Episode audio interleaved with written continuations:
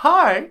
Hey there. Hello. Uh, and welcome to Praise Dionysus. Praise him. Oh! Amazing grace. Oh, Ooh, Ooh, I like that one. Thank you. Yeah. Uh, and yeah, welcome back. Today we are going to be talking about Lady Day at Emerson's Bar and Grill by the MTC, Long Pigs by We Three, Cluster Arts and Theatre Works, and La Cage aux Folles at the Arts Centre. Oh, what a list! Oh, What a list! so many things to talk about, Jake. oh, I love things and I love to talk about them. Hit it!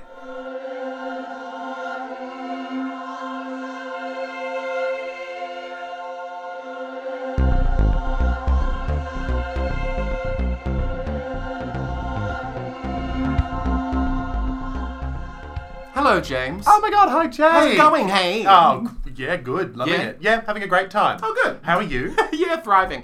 Um, how was your week and so forth?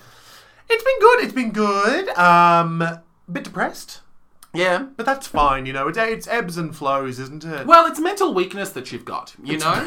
so it's kind of proof that you're a lesser person. Proof is in the pudding. Yes. Yeah. you know, that's exactly maybe right. Your family tree's been growing for too long. And then he's a bit of a snip. and maybe I'm the one to do the snipping. Oh, Let's God. not talk about Thank honk you. honk. That's the content warning, Goose. it always comes too late. He's always out of breath. Honk. I'm not going to kill myself. So Or don't your worry. family. Or which his is fam- what- oh God, no, no, no! I might still. Let's leave that one in the books. Okay. Um, no, it's been good. My week's been good. Uh, we had family D and D, yeah. Dungeons and Dragons. Good. And don't Oh, worry, sweet family. listener, you should think that's an insane sentence. You shouldn't be thinking, when am I doing my next family D&D? No, no, no! You should be thinking, when am I doing my next family D and D? Because it works as therapy. Oh, God. Oh God, yeah! And we're going to do another session. They loved it, so we're going to do another one. And you're calling it sessions? That's what you call them. Is that what? Oh. Yeah, like you do it at like a D and D session. It's like you know, sit down for a night and do it, and then next week you'll have another session. And how is it therapeutic? Well, uh, it's often a great way to sort of like fill a character up with elements of yourself that you want to explore, and then sort of see how that would play out in the world, and then you can sort of like discuss. It's how, how a lot of people figure out they're trans is through D and D. Honestly, yeah. Oh. There you go. If you if you've ever played a tiefling or a changeling or or a wizard, you're gay. you're, a gay, are trans or you- person Oh, oh. yeah, you're somewhere in that queerosphere. Yeah, no, it's beautiful. Um, D&D has been a, a little a little safe haven for a lot of queer people throughout history. And, um, Throughout history. well... Do you mean recent history? recent history? Or, or since there were Dungeons and Dragons. Since- roaming more freely. yeah, yeah, yeah, that's where queer people were locked up a lot of the time, in the dungeons. What do you think of that? History, mama. Is it, uh, And dragons. in the times of dragons, the queers were Here in there be dungeons. queer people. Okay. Here there be dragons, but it's... You know what? I'm going to move on. Um... Why are you not going to keep pitching this fantasy novel? No, I'm not going to do that, Jake. Uh, so D&D was fun with my family. Uh, they had a great time. None of them came out, but, you know, it's fine. We're getting There's there. time, there's there's time. Mm-hmm. time. There's still I time. cracked some eggs. Um, so that was good. M- uh, my mother was a, uh, a, a human warlock. Uh, my dad was a half elf paladin. Mm-hmm. My sister was a halfling wizard. it still sounds like you're pitching a fantasy novel to me. That's what it is. Every time you Picture play, D- this. that's what you do every Dragons time you play D and D. soar above me. God, yeah. Queers down in the Oh, dungeons. I had some great lines. I, I was I had some great lines. And and Flynn, my partner of nearly three years. God, yeah, I well, you know. kept that under huge wraps. news, huge Yeah. news. This is me coming out to US gay. G- I'm gonna have to go. I have to call the police. I have people to call. um, he was a ent bard. oh. I told him he could be because he's played a lot. So I said you can make your character sheet, and I said please, but you have to pick a Lord of the Rings race. So it needs to be something that's in Lord of the Rings. It needs to be like an elf, a dwarf, or something, and, and make it easy and simple. And he was like, okay, and came back and said, I'm a giant tree, oh. and I just had to go with it, and that's fine. Is that one of those like really boring giant trees that just sort of like slowly like walk Yes. around? yes, that's Okay. exactly right. But he- Sure. he, his was not that slow. Oh. I guess, which is fine. Uh, it was fun. It was good fun. We all had a good time. Played from like six o'clock to eleven thirty, and uh, we loved it. Had a great time. Going to do it again with my aunt as well. People want in. People want in, Jake. It's remarkable that this many people that are you know capable of enjoying Dungeons and Dragons are in the same family. Well, I think everyone's capable of it. You just need to find the right setting and characters for them. See, that attitude is not one that I think I would organically share. Yeah, but you see how you're broken inside? I do, I do. I come to learn that more and more with every passing moment. Hmm. Every time it shatters. Um, uh, so that was that's one element of my week. You tell me about one element of your week. Let's do a back Oh, and wait, forth. no. So, what Oh. was therapeutic about your experience? Oh, just like it was interesting seeing like, for instance, Mum uh, has never really done anything like that where she's sort of been able to like sort of put on a character and put on a voice. So seeing her sort of get to break out and do that a little bit was quite interesting. Because she came across as real evil. Yeah. was that? yeah, oh, she- really? she, had an evil character. I made her like a sort of like slightly evil character, and she really took it and ran. Okay. Uh, and then Dad, it was interesting because. you, I think you'll find this funny. He didn't quite understand that we were meant to be a team, Fantastic. so he kept trying to run away. oh, Like he kept trying to be like, I leave the, the, the party, I run away, and we all had to be like, No, Dad, you need to be a part of the party. We had to like convince him to stay. because Oh, he wanted to have his own separate adventure. Well, he I think he assumed everyone was it was like you're in for yourself.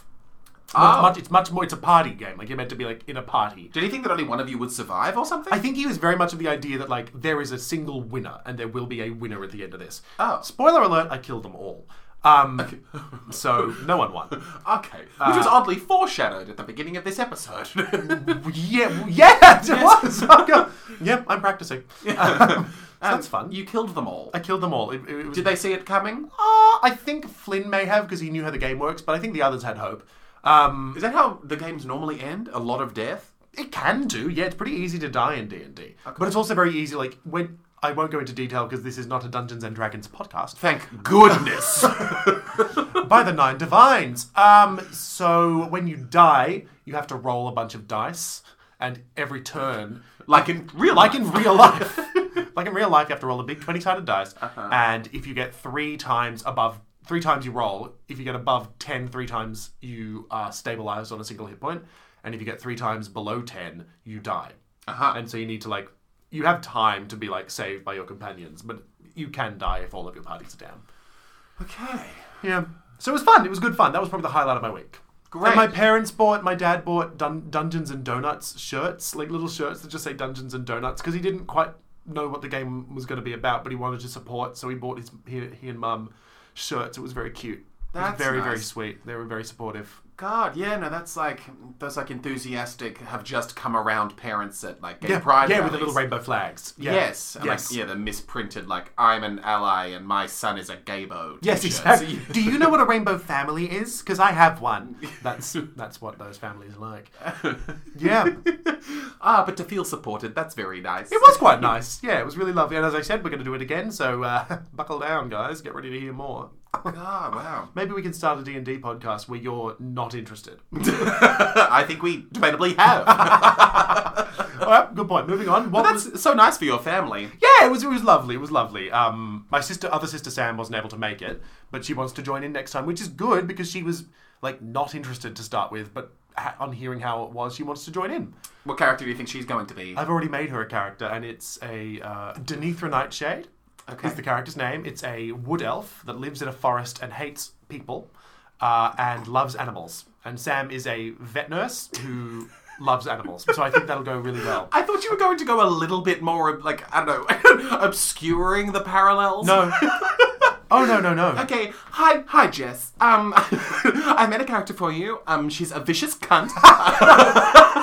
No, I think Sam would be the first to say she likes animals more than people. That's good. And, and I, I think that I wanted to give because also And I- everyone knows that she should live in the woods. she should live in the woods, outcast from us. She would love to live in the woods with animals. Um, but the reason I made her that character, shut your fat mouth. The reason covered in warts. she's she's horrible and gross. No, the reason I made Anytime her, she talks, it sounds like dude, dude. I'm stupid. No, the reason I made her that character is because Dungeons and Dragons is the furthest thing from what Sam enjoys and wants to do. So I thought if I made her a character where she just has to like talk to animals a bunch, at the very least she would have an in, and then she could grow from there. Sure. You know? Yep, yep. If I were to make you a character, Jack, Uh, yeah, go ahead. Hurt my feelings. Uh, I'm trying to think what the dumbest and stupidest and most ugly creature is. You could be like a big, ugly Goliath, uh, which is when a giant and a human has a baby, okay. and that's you. Uh, and I would make you a uh, cleric, which means You're forced to help other people even though you don't want to. okay, Uh, and I would curse you. which is not a quality that I possess currently. no, but I think you would not enjoy playing that role. Oh, thank you. Yeah, yeah, yeah. uh, and that's it. That's that's my character I'd make for you. Well, I, I li- like to think that I came from a place of unconventional love. I would like to the, the, from the giant and the human. They overcame some real odds and some logistics Yeah. to bring me about. That's true passion. Yeah, sure, Jake. That's what that was. Um, tell me about your week. My week. Um. Oh, I went. Hang to, on, how's your week been? to- I, I'm not about to defend the strength of my bean. There we go. There you go. Wonderful, thank you. Um. I went to my cousin's wedding last night, which was nice. Oh my god, that's so exciting. Yeah, um, yeah, it was beautiful. It was nice to see her marry the guy that she likes. That was good. Cool. Um, yeah, really good to see like so many of my family members in like the one place. It was at my like aunt and uncle's house, which is really cute to Oh. be at the place where they all live during this like beautiful like celebration and stuff. Uh, yeah, yeah, and to get to speak to you know the relatives that I love so much, it was good. Uh, and but yeah, it was the sort of thing where it's like I don't know, more keenly than I felt it at any other wedding, I think, that feeling of like, you know, all that classic stuff that like, the same way that people get depressed on like New Year's Eve. It's like the, oh God, this is so lovely and love's so great and look at all these people caring about each other and it's like, "Ah!" it's like, it, re- it really like, Yeah. I don't know, because of like the shows that we see and the conversations we have, and even just like I don't know the things that I find myself talking about so often. It's like it's really one of those like inner integrity moments of like, no, Jake, remember you've had so many conversations about like contemporary romance and like the notion of marriage and like Yeah. your beliefs surrounding you know romantic love and all this stuff. And it's like it really makes you be like, okay, Because when you're face to face with that, like, really intense personification of that d- marriage love. and this like a, you know ostensibly like beautiful celebration of Oh, God, like yeah. it's so nice to hear people talking the way they're talking and like as archaic as it feels for like a marriage to even happen to see it happen it's like oh i can see this is really like beautiful and Yeah. lovely like everything that they are like at least purporting explicitly to be celebrating in the process Mm. of a marriage being undertaken is like yeah i do believe in all of these values sort of in the idea of like you love each other enough to like tie yourselves together and want to venture into something um yeah. yeah, and uh, also too, like the, but uh, it- it being amidst like the, all these beautiful flower arrangements and like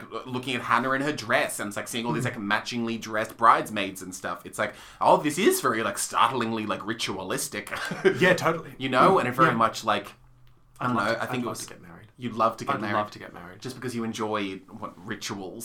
I just think it would be, I just think for all the reasons you're describing why you found that wedding so enchanting, I would love to get married. I just would love a chance for all of my nearest and dearest to get gathered together, Mm. all of Flynn's nearest and dearest to get gathered together, and just like make a beautiful space and have a party with my friends. Sure. And sort of like make speeches about love. I just think it would be nice. I think I definitely came like through it and out of it, loving all those things too. I Yeah. think, and I think that too, it just made me really like come up against this thing of like, but I don't understand why I need to like sign a piece of paper, and I don't understand why I Mm. need to like have all these like uh, legal, financial components Yep.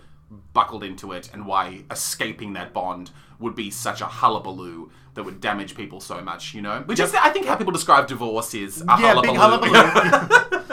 That's all it yeah. is. I don't know, but the idea of having something where we all come together, like even like watching the lovely things that people were saying about, like like the the husband's hu- like father had passed away, so there were these beautiful things said about him not being able to be there at the service, and um and just even like my like cu- the, my cousin that got married, like her sister said this beautiful thing as well, like in her sort of like best woman's speech.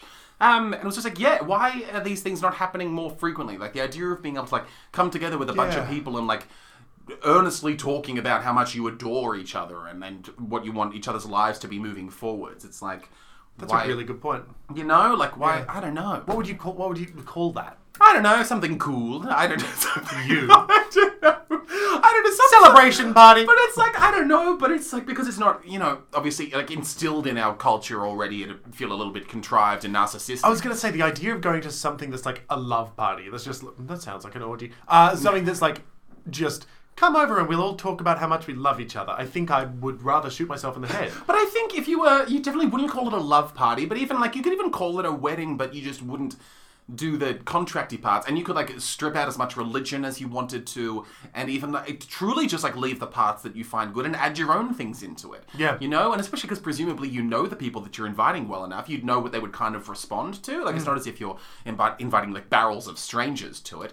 Um, So, and dear listener, come on down next Sunday to our uh, what are we calling it? Love party. I, I think you'd still call it a wedding, but Come it on would down just- to our wedding. But we are not getting married, and I have no one to marry currently. at No, least but what no you're- one that would. what- aren't- isn't what you're saying that we could just have that wedding celebration without anyone getting but who would be married? at the center of it, James? uh, me. You, there'd need to be at It least. could be you and I. Like we, we could have like a wedding ceremony, but not get married. I think part of what. Yeah, That could be nice. That could be nice, but I think the the intensity to which I would want it to be explored in terms of like the themes and what would be getting discussed, it would still be the idea of two people wanting to spend the rest of their lives together in a romantic sense. Oh, know, okay. Oh, like, God, that's no. still Oh, there. dear. Yuck, yuck, yuck. Well, exactly. Um, But, disgusting. um, yeah, but like that still being the idea of it, but it's. oh, okay. know? I, I misread what you were saying. and I guess some, okay. I don't know. And in some way, it's like it feels almost akin to like it's such a shame that like you have to wait for someone's funeral to hear so many beautiful things said about. oh them. God, I agree with that. And it's yeah. like what because someone doesn't want to have a traditional wedding, you don't get this experience of your love getting to be like shared and celebrated with the people closest to you. Hmm. Like it seems like such a beautiful thing to get to go through and bringing all these people together. And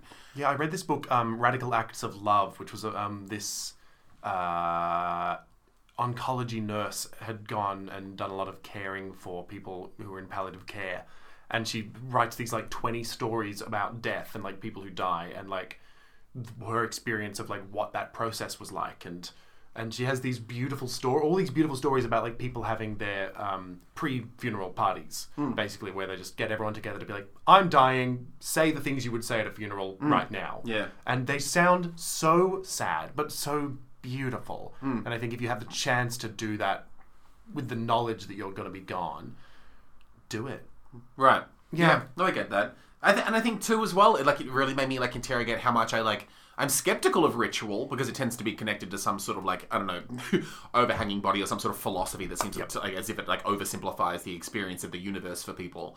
But I, but part of me too, and I think a part of it is why I'm so like into and excited by and I don't know, the- I don't know, just like read so much about like the Jewish experience of th there's so much ritual built into the way that you know traditional Judaism gets experienced by someone in their life in the modern day and how much of it has survived. Like, and I and I s and part of that intrigue, I guess, is like I, I, maybe it's like an envy for like yeah, ju- like ritual and practicing these things and I mean, it does give structure it get, sure, but I guess even outside of the structure, it's like it forces you to not just do the the simple, easy thing, which I guess is a much more like Irish Anglo-Saxon thing of just kind of like c- kind of like famously like repress things, ignore things, and just Yeah, like don't totally. really have anything like any feelings outside of yourself. And it's like as we talked about a couple of weeks ago about like even like modern European Australian families being a bit more like ex- expressively emotional. Mm. Like maybe a lot of this is me just not feeling like I get to engage with my emotions with others very often or something. No, I think you're absolutely right. Like uh, our our wasp families are not known for communicating very efficiently with each other about is something. emotions. And I Yeah. think if there were like things that happen where it's like, oh, okay, when you turn 27, all of your like cousins come together and you all have to like I don't know, bring a bird and then you release the bird and you say a thing that you love about each of them and you make a promise to the sky about the sort of person you hope to become. Yeah. Like I'm just going with you, Like it's yeah. all crazy. Like even while I was watching my like wonderful cousin walk in in her white dress, we're all looking at her and she's walking towards this man. It's like yes, this is very like old and could be happening in a barn, but there's also a lot of beauty in it as well. totally, You know, Yeah. but it is absurd. Like It is- why am I I mean- watching these? the human experience is absurd, Jake. Like why am I watching all these women that are dressed the same walk one by one down this group of people and then stare at these people? Hmm. Did they do a father daughter dance? no, they just did like a first dance. That's good. yeah. Um, Because the father daughter dance always creeps me out a bit. why? Because you think they're gonna kiss? N- Well, sometimes, yeah. The- I I remember I was working a wedding, and the father-daughter dance was to um, I don't know what the song's called, but it might be called this. I loved you first. Yeah, I held her first. Yeah, yeah, that vibe, and it just Yeah. immediately gave oh god. Sure, but also love doesn't creeps. have You love- creepy creeps. No, I love doesn't have to have fucking in it. No, I know that, but this idea that like I loved her first, now I'm giving her to you, mate. Oh, you're thinking territory as opposed yeah. to. as oh opposed god, to yeah. sex. Oh no, nothing to do with sex. The, ter- the territory of she was mine first. Love's about ownership. I've always That's said exactly right.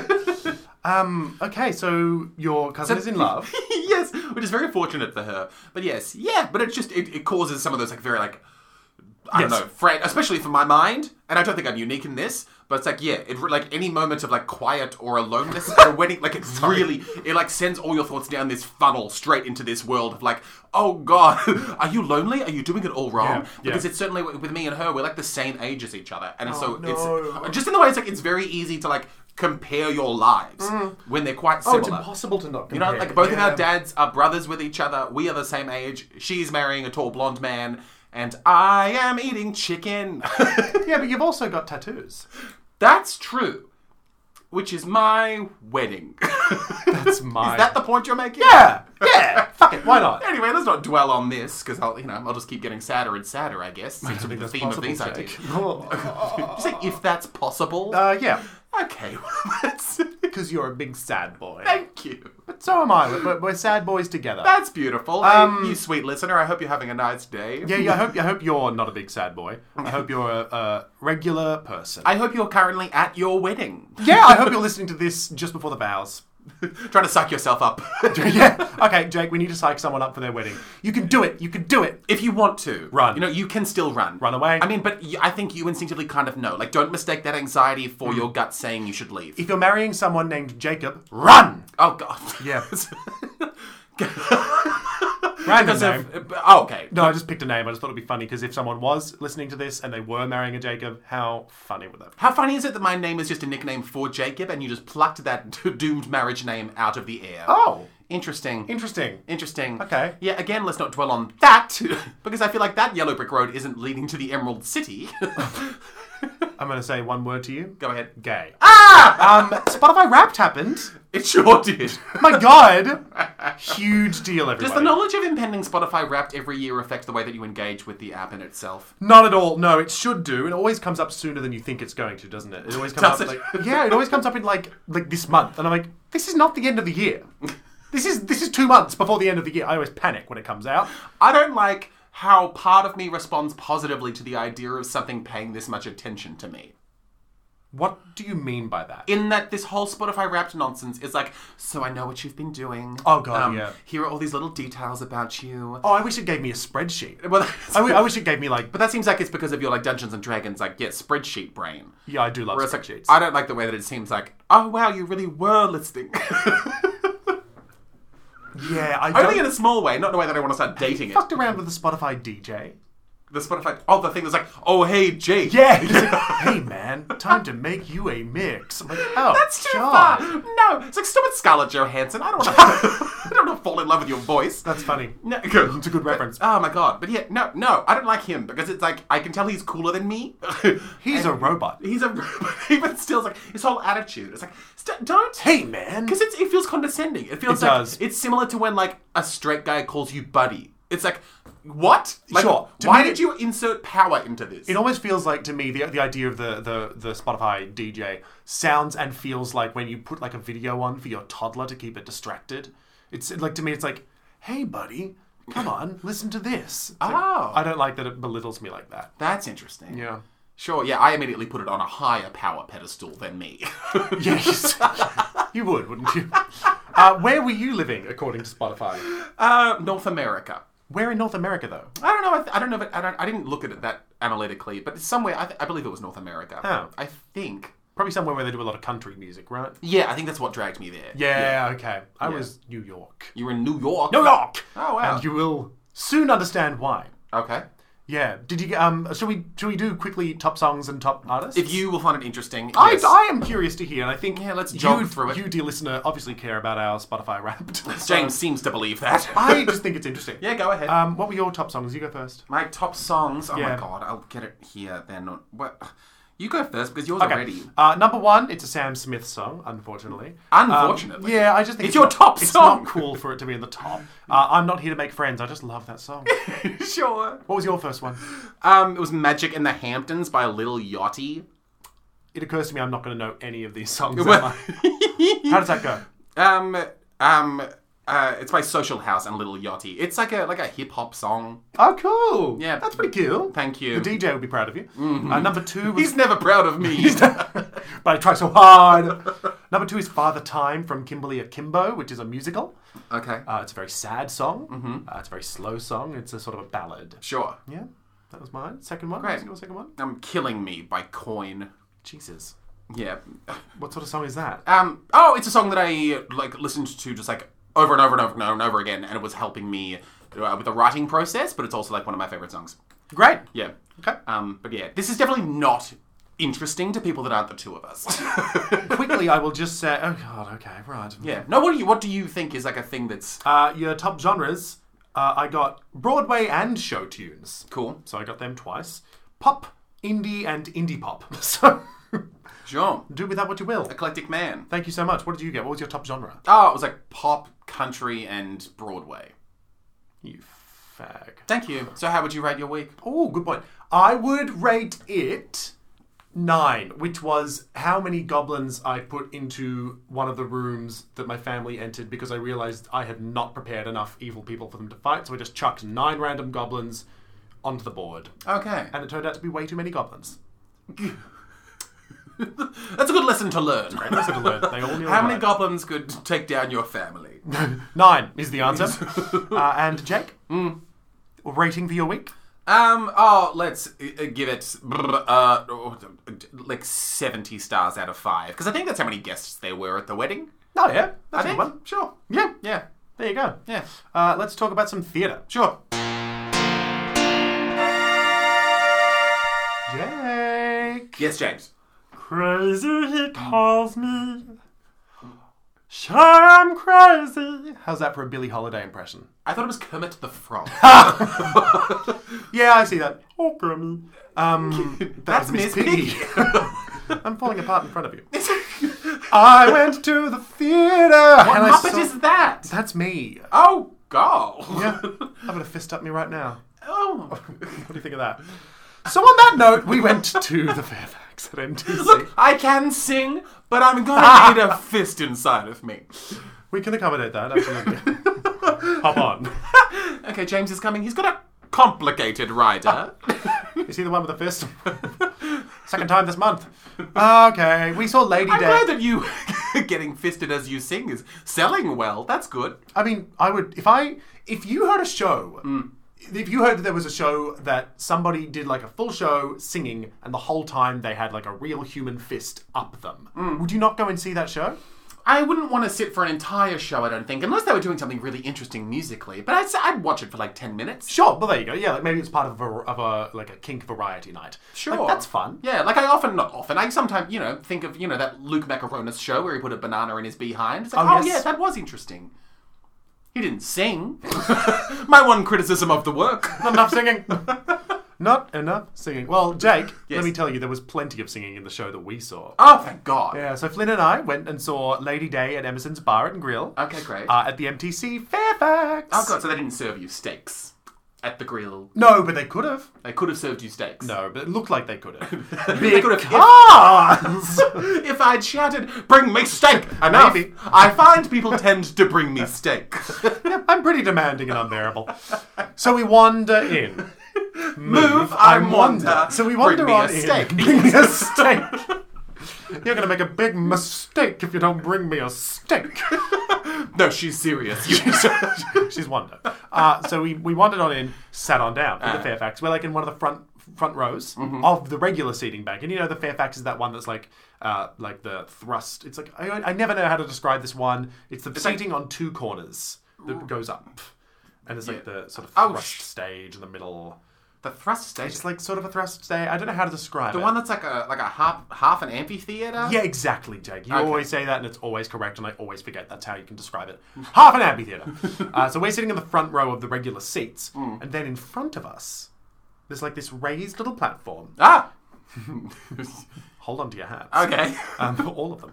Uh, raised little platform, uh, and like maybe five uh, cabaret style like chairs. The way you describe the the Essendon theatre Company. company. Yeah. theatre. Uh, it's like raised little cabaret tables and chairs, and then in front of that. Hmm. Oh yeah, but the Essendon Theatre Company are full on like dining room tables. Oh no, these are like you little, can see the family around the Essendon ones. Oh, you could you could sit a small family around these ones, a, like a family that's you know small. Two dwarfs that have just had a baby. They could come. Yeah, they could they could come, but only them. Uh, so like five of those little tables, and then in like the corner of the stage, like upstage, is like this raised further raised platform that has just got like a piano, a double bass, and drums, Mm-hmm. and like a big old one of those old timey big metal microphones. Oh yes. You know the ones that are often used to be like announcing cage matches, Like that shiny one that has like the little slits. Yes, like exactly, a, like a exactly silver, that one. It's silver of- potato. It's often hung from the ceiling. Yes. Yeah, yeah, And yeah, a boxing match, I guess. Yeah, exactly, exactly. one of those. This one was not hung from the ceiling.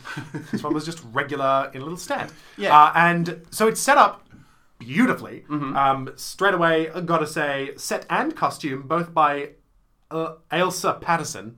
Fumbled on that one. No, you said that very confidently. Thank you so much, Elsa Patterson. Um, the there was like this beautiful. It felt like you were in this underground little jazz bar. So there was like brickwork on the walls. They had all these. You would have loved it. All these beautiful old style. Uh, theater lights that looked like they were from the 1940s. Oh my God. Just like on the side, on this big bank right on the side of each each side of the stage, directly onto the stage. And then at the back there was like this little hint of like, you know when you're in an underground building and they have those windows that just sit at the top of the like Oh, you can just see feet walking. yeah, by. exactly. You can just see the feet walking by, like that sort of vibe. So the full thing felt like really sold the fantasy. It felt like this little. Jazz really smart. Hmm. It was really clever, and it just sold it immediately. So we all sit in. We all walk. We all walk in and sit down. Um, uh, people fill in and fill up those cabaret seats on stage, Mm-hmm. uh, and then there's this waiter. There's this waiter who's sort of like waiting on stage to welcome people and be like, ah, welcome to the Emerson's Bar and Grill, and sits someone down. And then he sort of moves around and like pours people water, and it sort of feels like a real bar. There's like the musicians up at the up at the instruments, setting down and tuning in and getting ready. All feels quite authentic and lovely. And then the the waiter sort of shuffles around and tells everyone to move their bags under the tables, Okay. and so we know something's about to happen. Oh my god. And he moves away. He The goes plane's up- about to take off. Have I understood the setting? yeah, we're on a plane. Yes. Well done, Jake. Whatever you need. Uh, and then out comes so this, the the sh- the the cast of the show is Zara Newman as Billie Holiday. Yep. However, we went on a night and we had um, the understudy Eleanor Rockabaro, Okay. and oh my god, Eleanor, I'll get it out of the way now, is just one of the most enchanting, charismatic, stunning, and like most angelic voiced people I've seen on that stage for a long time. Beautiful. So she comes out as Billie Holiday. Because do you know the the general gist of Lady Day at Emerson's Bar and Grill? Hundred percent not. no. Whenever anyone brings up Billie Holiday, I just think about how much I love watching Cadillac Records, and then I get hung up on talking about Beyonce's performance as Etta James. In Cadillac None Records. of that is Billie Holiday. That's correct. None of that is Billie Holiday. That's the exit route my brain gets off on when someone brings up Billie Holiday. So it's good to have a it's good to have a plan. I also did not know much about Billie Holiday at all. Mm. Uh, the extent of my knowledge of her music was I played the Fallout series, and in the Fallout games, there's a lot of old timey music, and a lot of it is Billie Holiday. Uh-huh. Okay. So I'd heard a lot of her music from being a fucking nerd. Right. Um, and oh god, her life was depressing. Oh. Oh, it's a depressing tale. Uh, and and this show really goes into details because what the show is, it's this what it's essentially a one woman show where she where in this case Eleanor is Billie Holiday and is- she's doing one of her last shows at the Emerson's Bar and Grill. Which is a thing that really happened. Uh, I'm actually not sure if the Emerson's Bar and Grill was a real place. Okay. But she did do like th- last shows at like small little jazz bars when her career had sort of crashed because he went to jail a few times. Okay. And so this is one of the times she had come out of prison and she was going to her old stomping ground and um, returning to one of the first places she'd done a gig To stomp. to stomp on the ground. Yeah. Uh, and she was doing the show for us. So it starts off, uh, and she strikes up and does um, one or two songs without any introduction, just to sort of get us warmed up. Because to do a Billie Holiday impression, I, I was concerned at first that it was going to be like because Billie Holiday's voice is really something. You do you know her. vo- That, that was me trying to do her at the start, and that sounded like Kermit the Frog. Does she sound like Kermit the Like Frog? a little bit, like Okay. like she's got an amazing, beautiful voice, but it's it's a very much like a de- defined like. There's no one that does that voice like that. I've definitely heard it. I'll what, I'll listen to it now. yeah, cool. I say I'll move the mountains, and I'll move the mountains if he wants them out of the way. Crazy he calls me, sure I'm crazy, crazy in love, I'd say. I say I'll go through fire. Um, yeah, like distinctly not Muppety. Absolutely not Kermit the Frog at all. I No. misspoke. No, if but yeah. anything, more like Miss Piggy, but nothing like either of them. Right, yes. Yeah. Yeah. no, but I get, yeah, yeah. She's got like a very like defined h- voice that is hers. Yeah, and very no like one else. graceful, warbly. Yeah, even Yeah. just listening to that, then I feel a lot calmer. I, Yeah. Hmm. love, I love her music. Anywho, now I do. Um, so I was worried at first that it was going to almost be like caricaturey and like someone just trying to do that voice. But Eleanor just Wait, did you mean the singing voice or the characterization? Uh, well, both, I guess. Okay. But, but the singing voice in particular. But Oh, But Eleanor, the whole thing would feel like they were putting something on. Oh, yes, Yeah. and it was like so it would feel distinctly not. You know, it would be like, oh, you're trying to do Billy. Have you Holiday. experienced that before? yeah, when have I experienced that before? Um, yes, but I can't talk about it. Okay. so moving on. Um, so, but it was not the case with Eleanor because Eleanor really found this fabulous middle ground where it was part Billy, part her in this gorgeous way that felt so authentic. Like she walked out, and as I said, she did the first two songs, and then she turns to the audience and she addresses the audience as Billie Holiday and does this whole welcome to where I used to be. Where she does, as the show goes on, she sort of gives you snippets of her life and where she's at in her life at that point in time. And she speaks about uh, the shows she used to do here. And it's quite uh, confronting straight away in that she sort of talks about um, how difficult it was performing as a black woman and what it's been like being a, a black celebrity in that day and age, because it was the 40s and 50s when she was big.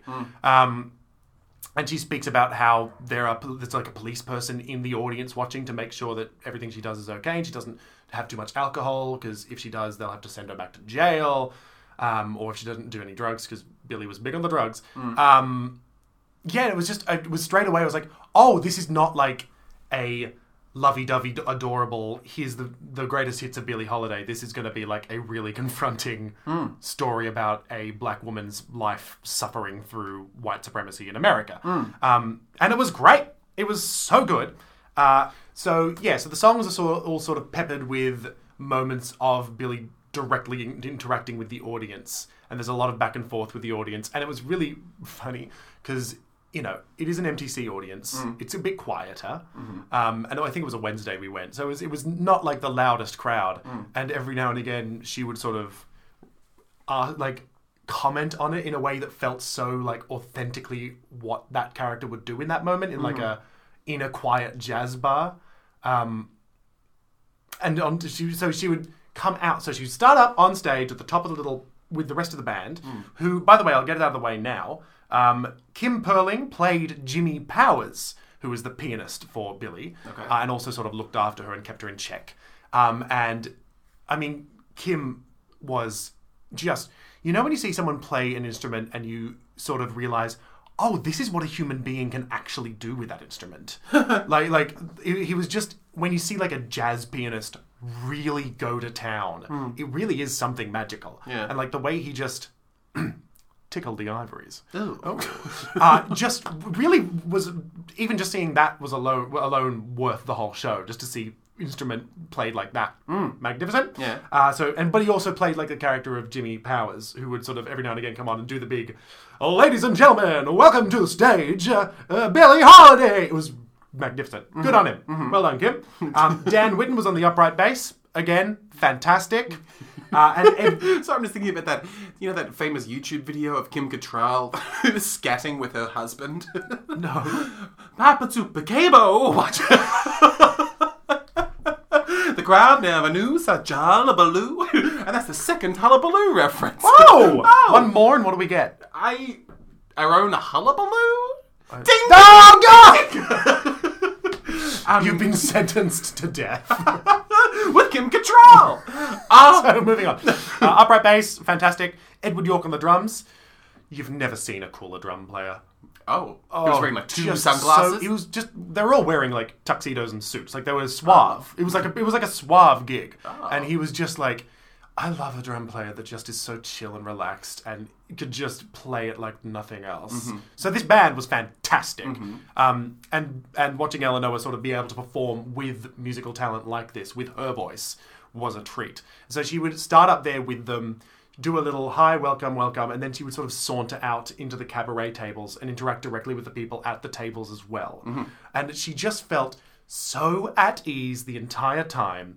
And it was just, we've spoken about it a lot of times, but it was just one of those shows where you were just able to sit back and relax because you felt so comfortable in her hands. Sure. Yeah, really, really special. The opposite of that experience, Go on. which is not a useful or helpful thing to bring up at all. wanna hear it, though. But at the wedding, because I have such, I continue to have such a like a, a, a lengthy, storied career in hospitality. Hmm, Watching these really competent waiters, like these cater waiters, working at this wedding, all I was doing was like watching them do things amidst this wedding and stressing for them. Like Oh, I'd watch them carry wine around Hmm. and be like, "Oh God, if you dropped that right now, you would really fuck up this wedding. Oh, you yeah. would really ruin Oh, this yeah. beautiful moment. Don't trip. Don't you trip? Don't you? Oh. Did someone have to move the cake? Um, yeah, all the normal things had to happen, but everyone handled it. You know, there was not a mistake made. Because Oh. I had to Oh, when we did weddings back at. Oh, yes. Um, I had to move the cake all the time after after they cut it, and it was always the most stressful part of the entire night. the stakes are too high. stakes are too high. The cakes are too high. the cake stakes. cake stakes are too high. Yeah. Um, no, they shouldn't. Just give me cake stakes. Truly, ship in a professional. Like, Yeah, just a what- cake carrier. Like if I drop this, and I will drop it. yeah, you're- I'm a dropper. You're an ogre. I'm an ogre, and we have big ogre fingers. Big ogre fingers. And we shouldn't be in charge of your happiness. Not if our fingers are responsible. If your for happiness it. is controlled by a cake, yeah, you're at a wedding. you're yeah, true. Okay. Anyway, that was needless. Anyway, moving on. Um, So you're at the grill waiting so for at the steak. grill waiting for steak. Um, so should should also say directed by Mitchell Buddle, Mm-hmm. um, and I, I, the way they managed to, and you know some shows do this and some shows don't do it so well, but the way they managed to strike, along with the lighting designer Govan Rubin, Mm. they managed to strike every different song and every different scene felt completely different because Eleanor would be effortlessly sort of moving to some spot. That was then lit in a different way that just made the entire space feel completely different. Amazing. Like she would plop her down, plop herself down on the stairs next to those beautiful uh, 40s light lights that just shone directly onto her. Or she would come out into the audience and sit down at one of the cabaret tables, or perch on the edge of the stage, or s- drape against a wall. Just all these different ways of framing her really worked and ma- made it feel fresh and new the whole time. Like I didn't feel bored at all, which I was impressed by. Um, and yes, as the show goes on, Eleanor is sort of um, Billy reveals all these horrible facts about her life, like stories of how she wa- wasn't allowed to go to the uh, bathroom in this fancy restaurant because they didn't have a bathroom for coloured, um, and she ended up just pissing on the floor in front of this waiter to piss her off, which everyone found quite funny. Um, she tells the story of why she was called Lady Day because her mother was always called the Duchess, and um, they someone told her that every Duchess needs a lady. And so she became Lady Day, and how she sort of started out working in a brothel Mm. as a child um, and sort of fell in love with the music. Doing that- what in the brothel? Well, uh, she didn't really elaborate, but I think Okay. it was more like the, just the things that she had to do to survive as a young child. Okay. Um, I say I say young child, probably teenager. Um, like that makes it better. so she's ready. She's fine. um, uh, but she would, the the person who ran that brothel would put on records, and that's where she sort of first fell in love with jazz and started singing. And someone recognised that she had a voice, um, and she sort of managed to get herself out of there. And there was one line in there that was really cutting. She speaks. She sings um, "Crazy He Calls Me," which is a really beautiful song of hers. Crazy he calls me. I Sean, Oh, I'm just can't crazy. sleep. Hmm. I'm so excited. I'm into. That's Billie Holiday. Uh, maybe I don't recognise the song because That you're was- a bad singer. Britney Spears. Continue. Um, and so she talks about there's this one devastating part that I just wanted to mention because the line broke me. Um, her first love, Sunny, who uh, was the sort of one of the bad influences that got her into drugs, that got her into drinking, that got her into booze, and, and ended up because she ended up just being uh, essentially a, uh drug addicted person. Um, and Sunny was the person that first introduced her to that. And she speaks about at some point, at the end, she has this one of those beautiful moments at the end of a big show like this where the character sort of lets out a lot of rage and anger. And she speaks about how Sunny said to her, um, if you if you love me, you'll do it. Like if you love me, you'll do these drugs. And that just that idea of being so in love with someone that you would do anything to stay with them no matter what it is and that ends up ruining your entire life just feels quite devastating and i guess i just never knew that about billie holiday i just always thought she was just a beautiful jazz singer right. um, yeah and so now listening to her music takes on a whole new meaning for me because i now know the hardship behind what she did um, but if anything uh, but this this show i think really pays a beautiful homage to the sort of complicated character she was because like i said she, we Eleanor played her so charmingly in a way that you couldn't help but fall in love with her, and you could really see the amazing person that she was and what she wanted to do versus the addiction. And as the show went on, she became more and more drunk, and she went off stage at one point and came up, and her glove fell down. You could see the track marks on her arms. Like it was really p- p- confronting stuff. And she sort of became more drug addled, and Jimmy had to sort of prop her up and help her on and keep her going. And you could just see her fall apart as the show went on and there was nothing you could do. Um, on a lighter note, Mm. there was a chihuahua. There was a chihuahua. There was a chihuahua. She brings a chihuahua on, live chihuahua on at one point, and Uh. just carries this chihuahua around for one of the songs, okay, which was great. Uh, and people found that endearing. Oh God, yes. That's oh God, good. yes. I mean, Flynn and I, in particular, because Flynn used to have a chihuahua named Tango, um, and, And it disappeared one day Uh, in a big theater van. yeah, yeah, yeah, called Lady Days. Um, no, that chihuahua was old. It died. Oh. Um, so it was just funny because we just love chihuahuas. Um, Okay. Yeah, but the show had everything. Some real highbrow stuff Oh happening. yeah, we're next. simple. We're simple. Um, no, found the show absolutely just yeah. I've never don't think I've ever seen Eleanor perform in anything, but she's the sort of performer I now want to add to. You've spoken about your list of performers you would just see in anything, and Yeah. I Hmm. I would see Eleanor do anything. Um, so I'm gonna follow her wherever she goes. Oh my god, a Jake and James fantasy is like Eleanor playing Billie Holiday in a show with David Cooney playing Elvis. oh my god! Did, would that could that did they ever was there ever any crossover there? Because Elvis was Different time period, I El- think. 40s and 50s though. When right? did Billy die? uh 50s? Ooh, 57. Right. Making that up, pulling that number out of my bum. Right, okay. They could have crossed over, but only just. Hmm. 'Cause Elvis was like forties, right? Forties and fifties? No, That was fuck, later not than that. forties. Yeah, no. fifties, definitely fifties and sixties. Um, yeah, full disclosure, we just paused for a second and did some research. They didn't meet. they, they didn't meet. no, but they could have, because they were, they were born 20 years apart from each other, Billy being born first, and Yes. they were alive at the same time. They so they were could have indeed. Been on the same train. Elvis probably stole some of her music. There seems to have been a, like a blue moon overlap There you go. There you go. Interesting. Interesting. Yeah, so I think that's what we would title the the two hander that is Blue being- Moon. Blue, I think so. Yeah. Yeah. I think it'd be a good name for the. That's a great idea. Yeah. Well, you know, that, so that's officially in the works, everybody. Eleanor, listen out. We'll we'll be in touch. yes, I'll email you, David. Thank you so much, guys. Um, I like that we represent each other. Of course. Um, yeah, so all that is to say, um, just I wanted to point out one of the most chilling and beautiful and haunting moments of the show was when Eleanor sang Strange Fruit. Um, and it was towards the end of the show when she was sort of really in the midst of her struggles and sort of um, unburdening herself of all the hardships in her life. And she, yeah, just sang Strange Fruit.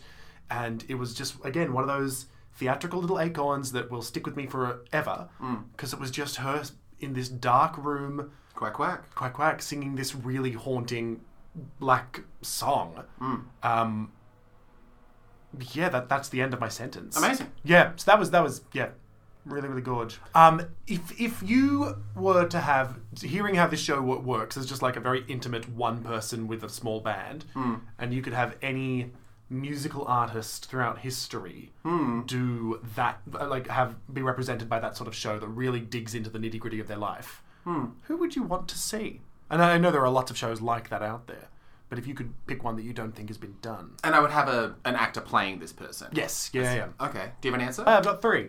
Um, Go ahead. I'm better than you. Uh, two of them are too obvious, so I, I didn't want to say them. Obviously, like Judy Garland and Liza Minnelli, like those two, I think well, we saw Judy. we did, but th- I'm thinking more like intimate set. Judy. We saw Judy the show. We So Ju- We aren't 107. Judy's dead. Judy's long dead. Um, we did see Judy, so I guess not Judy. Liza Minnelli, I think would be interesting. I'm sure that already. The boy from exists. Oz doesn't do it for you. Not at all. No, I Not want it to be enough Liza. just Liza. Okay. Um, Liza! um, but I think Marlene Dietrich would be quite interesting. How come? I just think she. I, I don't know enough about her story, and like Billy, I assume there's a very interesting story there because she was like a queer person from Weimar, you know, doing s- out there stuff for the time, and um, with a beautiful deep butch voice. I just think it would be really interesting to see someone do that. Sure. Um, and with like a small works well with like a small band in like a small setting. I think I would. So someone out there do Marlene, dueta, do Marlene Dietrich. Okay, fun. Thanks. Cool.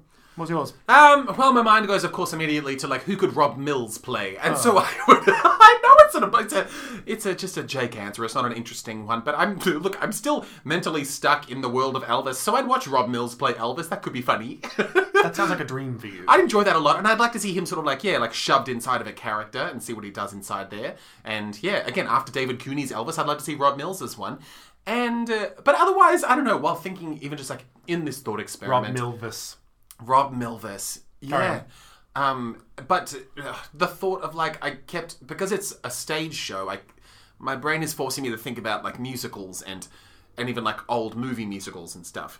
And the idea of some version of it where it's like whether or not you take an existing musical and you like crack it open a bit and have it almost be like a a flip flop between like learning the story that was happening around a musical at the time of the musical's creation Oh yeah. you know, or even like finding a movie that happened, or even like inventing a movie that happened around the time of a few people colliding and an interesting time in their lives, and you sort of get the songs from the show, but you also get these grabs of their real lives and the way that they affected the story getting Oh, told. Yeah, that's great. Could be really interesting. really great. Yep. So I don't know that that Pick a excites musical me. then. What show would you want to see that done about? Pick a musical. I I just no. I'm stupid. I think I'd go almost fantastical, and I'd go one of my favorite musicals, which is Lil Abner, and I think I would have them be staging it because the show itself is like inherently political, so you could alter some stuff to make it political, and then you could just insert some people into it in some sort of I don't know whether or not it's contemporaneous or just some other time period of like okay they're restaging this old musical based on a comic strip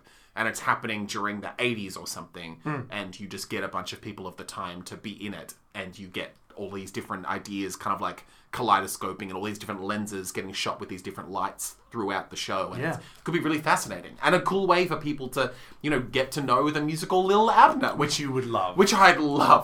If I could just turn to any person and be like, Lil Abner, and for them to go, Yes! Little Abner? Oh, Little Abner. Lil Abner. Not so little. That's my answer. Great answer. I love that. Hmm. Well, yeah, that was Lady Day at Emerson's Bar and Grill. And how was the steak? bit rare. Bit rare. like a performance that magnetic. Oh, bravo. Ah. Oh. bravo. Make it about meat. Uh, Yeah, Uh, Jake, Jake, Jake, Jake, Jake, Jake. Hello, James. Hello, Jay. Hi. Hi. I went to Theatre Works. Oh. Yeah, right. Don't be jealous. I went and I saw The Long Pigs. Oh, great. How many of them were there? Um. Well, I, the, the the three. there were three in the Not a show. trick question. Great. yeah. Um. Yeah. So the, the show itself was devised by Claire Bartholomew, Susie D, Derek Ives Plunkett, and Nikki Wilkes. It was performed by three people. It was Claire Bartholomew, Moses, and Nikki Wilkes, and it was directed by Susie D. Great. That's just a bunch of names in a row. Um. Yeah. Went by myself, sat down, and then yeah, started reading my book because I was waiting for the show to start. You and your bloody book. What are my you, read- bloody- what are you reading this time? Uh, no, I'm still reading the the, the, the, sh- the book about the actor that's worked in Shakespeare, like Shakespeare a lot, and she's played a lot of male roles, but she's a woman. oh, okay. Yeah, that's that one. But yeah, sitting there trying to read my book, and then accidentally ended up accidentally eavesdropping on this conversation between two theatre reviewers, and it was some of the most enraging garbage I've ever heard in my life. Oh, tell me. Oh my god! And I, I, I always feel bad when I end up accidentally hearing too much of a conversation, irrespective of who they are and what they're talking about. It's like I know you don't want me to hear this, and I know that you know that there are people around you and people will hear what you're saying. But it was just because obviously, like, it's a thing that I have a vested interest in. So it Hmm. was like I could not. It was like the cocktail party effect. It was Yeah. like it was just that they were just saying my name over and over again. It's like I have to listen to this because I care about this so much. What do they say? But oh my god, I don't want. I, I can't say a bunch of it because I don't know. Some of it is too specific to them, and Hmm. some of it is, is stuff that I thought it was kind of odd for them to be so comfortably saying in a public arena, especially like one pertinent to what they are talking about. Oh. it's like going to a butcher shop and then being like, "Oh god, don't you find that meat these days is just a little bit crappy?" It's like, "Bitch, you're in a butcher." In the butcher. Yeah. There is meat there. Um, but yeah, no, I, I think one of the God and s- I don't know.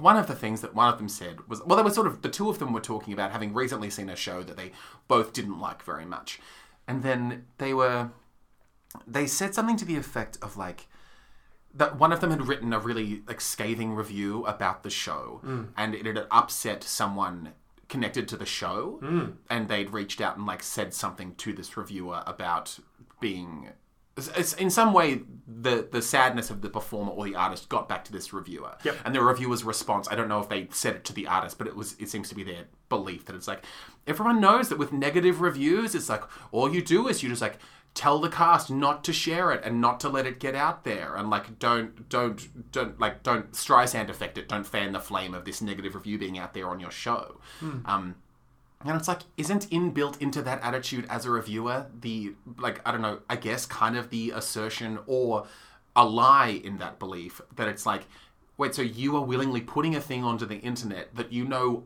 these artists don't want out there and is as you've just experienced in this one experience of it has negatively affected them and their you know their artistic confidence and their mental health and their feeling about the piece of art they just made and you yourself are being like all you have to do is just not tell anyone about it it's like bitch they only have to like keep this like you know web page a secret because you put it on the internet Yeah. you know and that isn't making you question what you're doing with your voice Friends don't let friends become theatre critics. and th- that really it was yeah That's yeah, horrible. emblematic of that it was really like yeah upsetting and a bit enraging and a bit like oh god i I- at, at the same time as being grateful that i got to hear this from like you know the, the, the critical horse's mouth it was like also like god this is like really like to have it confirmed. it was just yeah really upsetting and just like the, the just the tone of their conversation and just like I don't know. Again, I don't want to dwell on it because it just makes me upset. But it was Yeah. like, yeah. But it was really interesting, and it was also interesting too to be like have been sat so close to them and to feel kind of like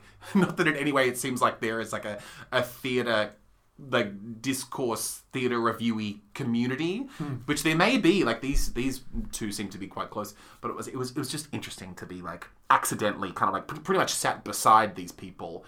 To, with whom I, I, I guess, am technically a peer of, Yeah. like a colleague of, and it's like, wow, we do not share a lot of It almost philosophies. sounds like fate.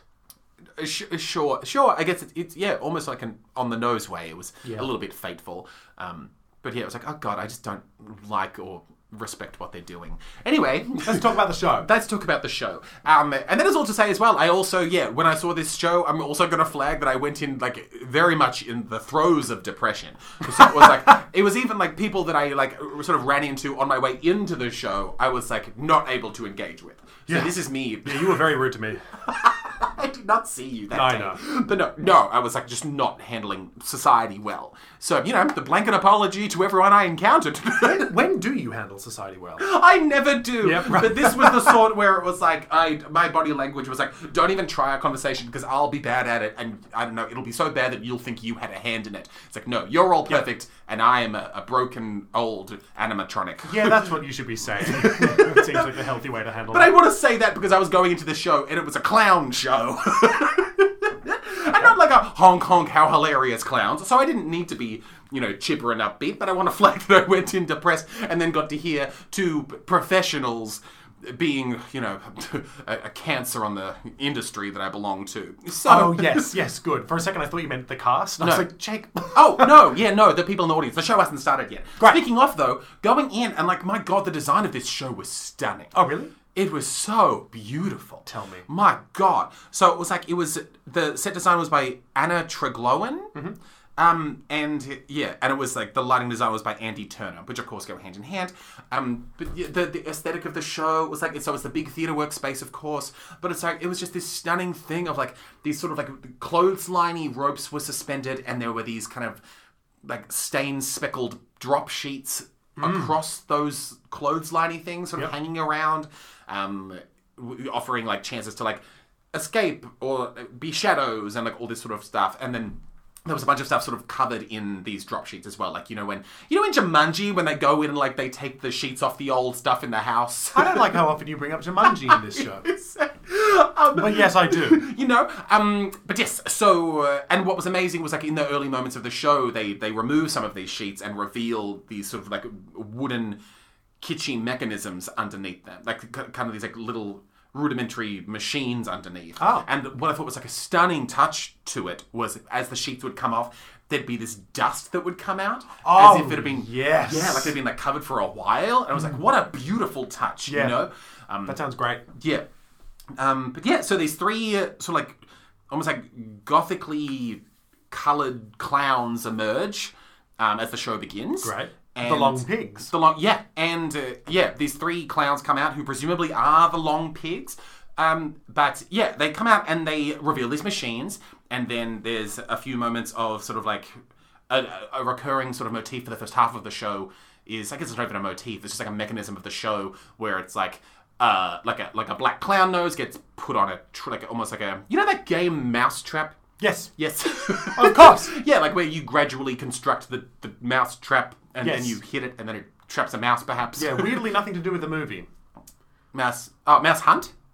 Mou- rat race. Right. yes. Mouse trap, not to be confused with rat race, not to be confused with mouse hunt. Not to be confused. Is that the one with Nathan Lane? Uh, Yes. Yes. Hunting the mouse. Yes. Yeah, yeah, Yeah. And there's like that weirdly erotic scene, maybe only I thought this, the erotic scene in Mouse Hunt where the guy that isn't Nathan Lane gets his cuz don't they run like a like a like a string factory? I thought they ran a cheese factory. I think that's again two on the nose. I think I think they run a factory that makes twine or wool or something, and the guy that isn't Nathan Lane gets like like threads of his clothes trapped in the wo- like the will like the wool Oh, yes. stringing Yes, machine, yes, yes. and all of his clothes get taken off by this like wool stringing machine. Mm-hmm. And I just thought that was one of like it was like so bizarrely like sensual and sexual to me as a child watching Mouse Hunt. Well, yeah, I think that was just done for laughs. I don't think it was meant to be sexual. But you I just bring- saw you I'm- saw you saw man flesh and you went awooga is what happened I there. guess I awoog it, but yes, no, that's very much stuck with me. So that's that's the legacy of Oh, there Mouse you go. Hunt. Another weird contraption in Mouse Hunt. As oh, similarly to the long pigs. There you go. Look at us connecting go. things. Oh God, yes. Um, yes. So there were these three clowns, and then uh, I. Okay, so we've established that I'm not good with clowns in terms of like engaging with them, knowing how to respect their craft properly. Hmm. Like uh, that I've s- discussed at length on this podcast with Conk about his experience of clown school, and I'm very grateful for that because I got to bring in some of the things that he spoke about with me in the episode I recently had with him into this thing of like, and one of them, like one of the things that stuck with me while talking to Conk about his clown experience and how to be a good clown was the thing of like having to have that having to still be fuckable while you're this clown is like an Oh element. yes. yeah. Sure. Um, so yeah, one thing that I got to think about while watching these clowns was like, okay, Would I fuck them? what? Would I fuck these clowns? or is, Is there that a- what you were thinking the whole time? Would, would, would. Yeah, I guess that's good clowning. In, in the in the way that that, you know, Conk very succinctly explained, yeah, the sense of them having some sort of like dignified secret or something that means that they are they have a thing that they are still while being so exuberant and clownish. There is something you know dignified and you know quotation marks fuckable about them. Sure. That that makes you want to keep watching them and wanting to be like, ah. Yep, yep, yep. You know, and yeah, these three, yeah, these based on everything that I've like heard about them and read about them, like these like these seasoned professionals, um, yeah, they're good at clownery, and So you're saying you would fuck the clowns? that's what I'm trying to, you know, very elegantly say. Yep. Great. Professional clowns. Um, uh, And Yeah, there was a, but yeah, again, can't do clowns, really. especially not when you're in a depressive episode. even outside of the depression, like I just can't. Like there's something, and I've like talked at length about how I struggle with clowns, and it's something something to do with like the juvenilia. There's something to do with the enthusiasm. There's all these things about them that I just don't respond to. Um, and so that was that. And then the the plot itself, which it does have. Based again, I had to turn to the program afterwards because I'm certain. That, well, I did miss something in terms of like what was going on. But in terms, what I could glean from my experience of the show was that they they are like sort of like darkly colored clowns, quack quack, with, that are like trying to. There's something they have black clown noses and red clown noses exist, and they seem to have a complicated relationship with those red noses. Is it segregation? I, don't know. I don't know clown- if they're proposing clown some sort of like I don't know dystopic clown future where segregation is the norm. I'm not sure, but um, they have black noses and they know that red noses exist, and there seems to be some type of curiosity or hostility in in in that world. I don't know. And but yes, so the, the, there's a bunch of playful stuff done with the these like black ball noses that they're toying with for a while. Um, there's a lot of like impressive physical stuff done. There's there's like little little tricycles being ridden over wooden planks. Oh, that's that's good. Yeah? I love a small tricycle. And so did the audience. You know, it was one of It's those things funny. where I was like, It's funny. I was sitting amongst these people that were, like, you know, chuckling at stuff, and I was like, I, I guess this is good. I, I would love that. That Yeah, sounds that- like a great show for That's, me. I, that's the thing. You should have been there because I think you would have really enjoyed it and been able to be as open to it as, as so many of the other audience Yep. members were. Um, it was yeah, and I was grateful for getting to see it because it was sort of like, a, oh, this really. Even with me not being able to like properly engage with it, like even while not being able to like artistically speak the language or even comprehend some of it, it was like it was great to be like reassured by the reactions of the audience around me that stuff was going on that was really connecting with people. Um, Oh, that's great. Yeah, which was good. And again, it was clearly, and maybe this means nothing from someone that is not, you know, a passionate clown guy or sees a lot of like clowny and circusy stuff. But it was like it seems to be a really competent, polished, great version of whatever it was that they were doing. oh, I think that means almost more coming from someone who doesn't know much about clowns. Is it? Isn't that like saying like I've seen four ballets and then I went to Swan Lake and it was the best ballet I've ever seen? Yeah, okay, true. I take it back immediately. But Right? still, to be Yeah, able to no. say that, you, you are a, a seasoned theatre maker. Thank you. I say seasoned, but I just mean old. Thank you, James. You're welcome. I, uh, but y- yeah, it was it was nice to see these you know, these you know excellent performers do this thing that, Hmm. by all accounts, was a very impressive version of whatever it was that they were doing. Yeah, great. Yeah, um, was that, and then, but yeah, then I turned to the program. So the show finishes, and then I turned to the program to understand what the plot was. Classic Jake. it seemed like the plot was that they were hunting down all the clowns that still remain that still have red noses. So something's happened where clowns have ended up with black noses. Clown Civil War. Is that a Marvel reference? Uh, no. Or are you referring to the real Civil, Civil War? Wars exist outside of Marvel, Jake. Get your head out But of they Marvel. did like the first one, right? And then people got the idea from Marvel. Captain America Civil War is one of my favourite Marvel movies. I will put that out there. I'm convinced that you've polluted my mind. How Like, I- so, Jack? I don't like the fact that when I hear Civil War, my first thought is, is weird. Sebastian That was Stan in weird. it? God, he's hot. Sebastian God, Stan he's so is handsome. so So handsome. handsome. Sebastian, come and stand on my neck. I saw him on Broadway. and What? It was, it was world changing. Wait, were you when were you in New York? New- oh, five or six years ago, I Holy guess. shit, why did I not Maybe know slightly this? longer. Yeah, no. What was he in? What was he was in? in Picnic, which is literally just a play about two old women in a southern American town sitting on their porches, and then one day, a beautiful barn hand comes to town. Does Oh. he take his shirt off? He takes his shirt off from the get go, and it's like the two, and then he leaves stage with a hay bale, and the two old women turn to each other, and it's like, oh my word! and I see a there's- lot of awakenings for you here. Oh my god! It, it, it was truly like some of my favorite things about even just like storytelling happening all at once. Oh my God. Old women, hot men, Southern America. it's like wow. And, and then it's like there's a dance coming up. Who's gonna take who to the dance? It's like yes. Amazing. this is the best conflict in the world. I think I've literally seen clips of Sebastian Stan in that show because he was so sexy. you lucky devil. Yeah. It would have been on Tumblr at the time. Sure, that makes Yeah, sense. yeah, Yeah, yeah, yeah, no. Life changing. Really good. Carry on. I went to a matinee. It was just me and a bunch of old women. I am going to look up Sebastian Stan in Picnic, but carry on. okay, so this is going to be one of those times where you Google something horny and I talk while you pretend to listen. Yeah, that's nice. That, oh, um, but yes, clownery. Um, I super duper want to bring up. I urgently must discuss the fact that I still can't handle people eat like people eating bananas. And I Oh! can't handle people eating. what? I get disgusted by the sound of people eating. It makes me want to like retch. Like if I hear people chewing, I it's it's happened in the past two years. It's it's become a real thing for me. Like if I hear anyone going like, I'm like, Oh, "Oh!" like immediately I can't handle it. I can't handle it. right. Yeah, I, there was a video game I used to play, but I had to stop because every time you had to like eat, it made played this eating sound that was so just this normal eating noise, but I couldn't do it because every time it played, and I had to stop. I had to stop the game. Oh, revolting. Yeah. Yeah, no. No, I was bad with that as a child, just like eating sounds. Um, outgrew that, but still very much can't handle a banana. And uh, of course, bring it up because the, in, the, in, in The Long Pigs, there was a banana chomped upon. Um, Is it because it's too phallic?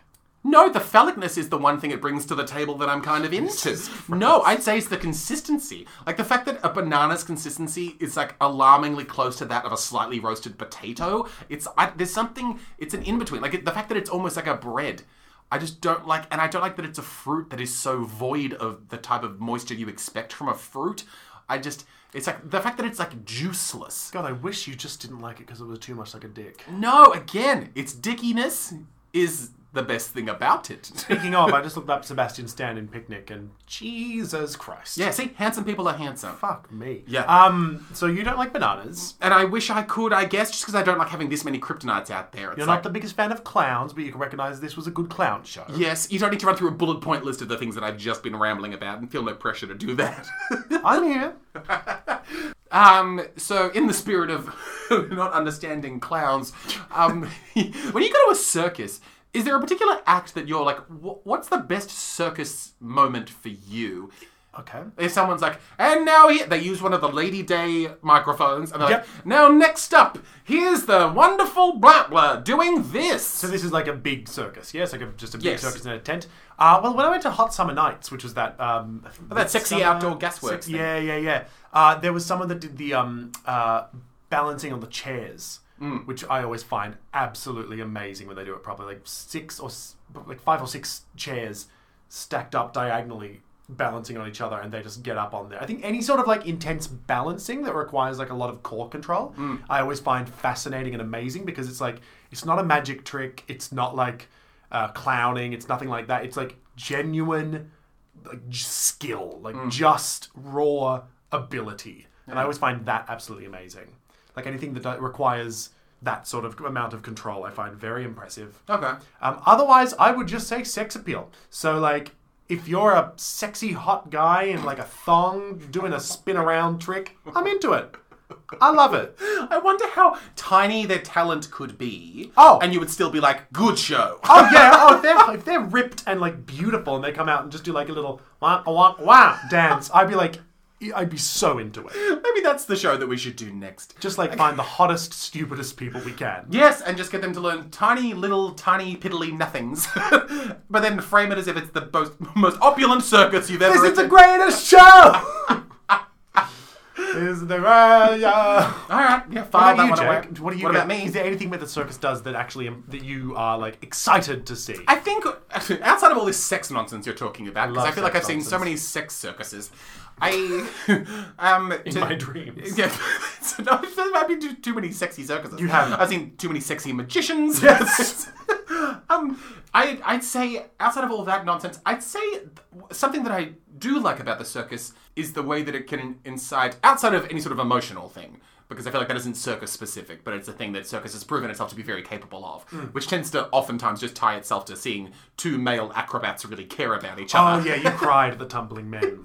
Yes. And at the horoscope one. That circus is coming back. Circus 18 or whatever it is. It's Oh, coming, great. coming to the art centre. Oh my god, We should those, go and see it. those See the Italian tumbling brothers, men. they better be there, my god. Oh god, they'll be there. Um, I'd say physical feats beyond being like very strong and well balanced. And I don't know how often this happens in circuses, but I'm thinking I'm going down the the, the clown chain of options when it comes to like throwing pies and whatnot. I think I'd happily sit there and watch a person try to like.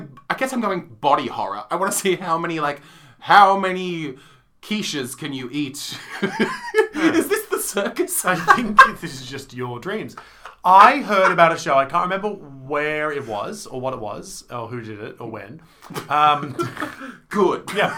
No, um, a friend of mine saw a show like in the last year that was uh, uh, it was like a uh, an aerial act, but instead of like getting on the aerial ribbon, they had hooks inserted into their back, like d- Oh, like yeah. actually like Like pierced. Stellark style. Yeah, Yeah. pierced into their back, and they were like strung up and spun around, Mm. which. I think I don't know if I want to see, but I think the idea of that is very impressive and amazing. Mm. Yeah. yeah, it's just something I thought I might say. Okay, great. Well said. Jake, Yes, James. What's one of your favourite movies with Nathan Lane and Robin Williams? Oh God, oh God. Uh, the birdcage. Correct! Ah, ding, ding, ding, Yeah, ding. you did it. It's one of my favourite movies as well. Oh, I good. love that movie. Yeah. This Oh. musical, Oh, the scene where they're sitting, in sitting the on boat. the boat. Ah, Well, they're not sitting on the boat, they're sitting in front of the boat and it slowly zooms in as they sign the palimony. Ah. Who cares if I own half of what you have or you own half of what I have? ah, that terrible sun. That ter- We'll, t- we'll get into that. We'll get it. We'll sorry, get it. Ah, go so, ahead. so I saw, I went along to the art centre Mm. and I saw La Cage aux Folles. La Cage aux Folles. That's a beautiful, tasteful. La French Cage accent. Folle.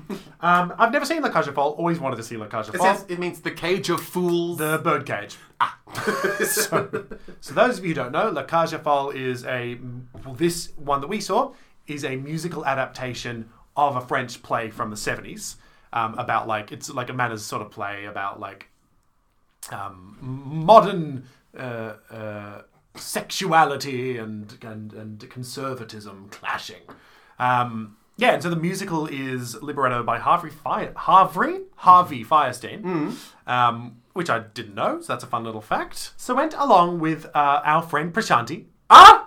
Ah! Prashanti We Middling? love Prashanti Middling, amazing, stunning human being, Puppeteer! puppeteer. Mm. Yeah, yeah, yeah. Um, so we sat down, uh, sort of middle row, and the velvet red curtain. First thing, I swear they've redone the curtain because it was the most luscious, voluminous red velvet theatrical curtain I've ever seen. Ooh. Something about it was just radiating light. It was fantastic. Yeah.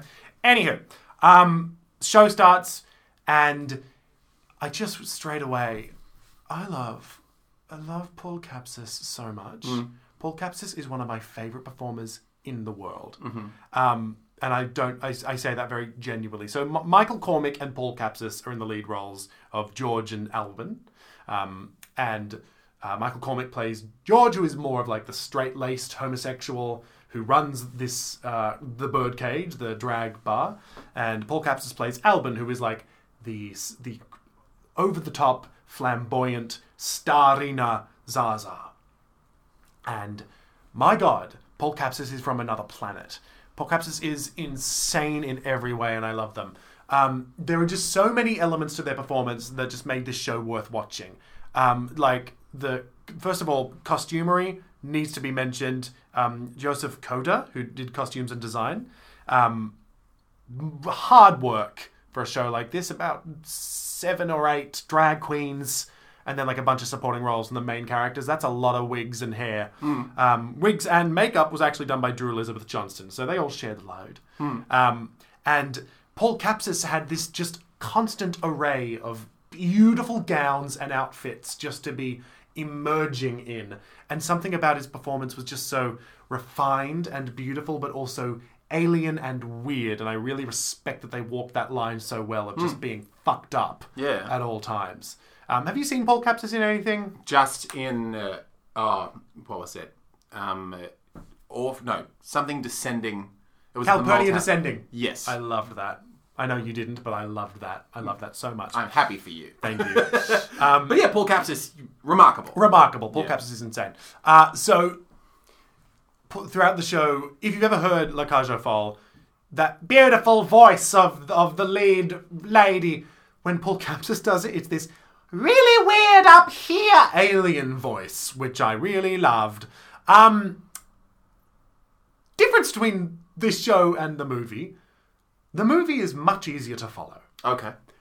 uh, in this show, because the general premise for those of you who don't know is basically um, that gay couple, Alban and George, uh, they have like an adoptive uh, George's son that they look after and raise.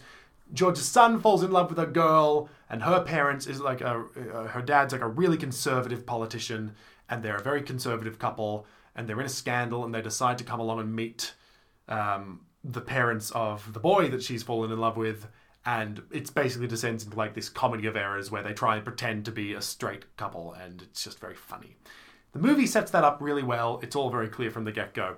The, p- the musical, it's really difficult to follow because we don't meet the other two, the, the conservative couple, until Act Two. Ah. And they're only in for a little bit. And the stakes are never really quite clear Okay. um yeah so i ju- just that was it was just funny to see the differences between how different adaptations can work and the choices that are made like well, I- because it's unclear that what that are the stakes not the idea that just the relationship will have to dissolve if the parents don't get along. well yeah but also like i don't know i just found i think if i hadn't seen the birdcage i would have found it hard to exactly follow what was going because also all the characters names are french Ah. so it's a lot of like different Every single name just sounds like José Bon. Yeah, like the Dondons are the the conservatives. It's a Yeah. lot of that, so it's hard to follow if you haven't really if you don't know exactly what's going to happen anyway. Um, the supporting cast um, of the drag queens, fantastic. Um, I love a drag queen on stage with a regular woman because it's just like What a drag queen playing a regular. no, woman. no, no, like a regular woman and then a drag queen because they're always just like six feet tall. I'm sorry. What are you saying? You like? a I love drag- how tall a drag queen is when they have like a, a someone on stage, a cis woman, just to compare the height to. It's like, oh, they're giants. a drag queen next to a cis woman.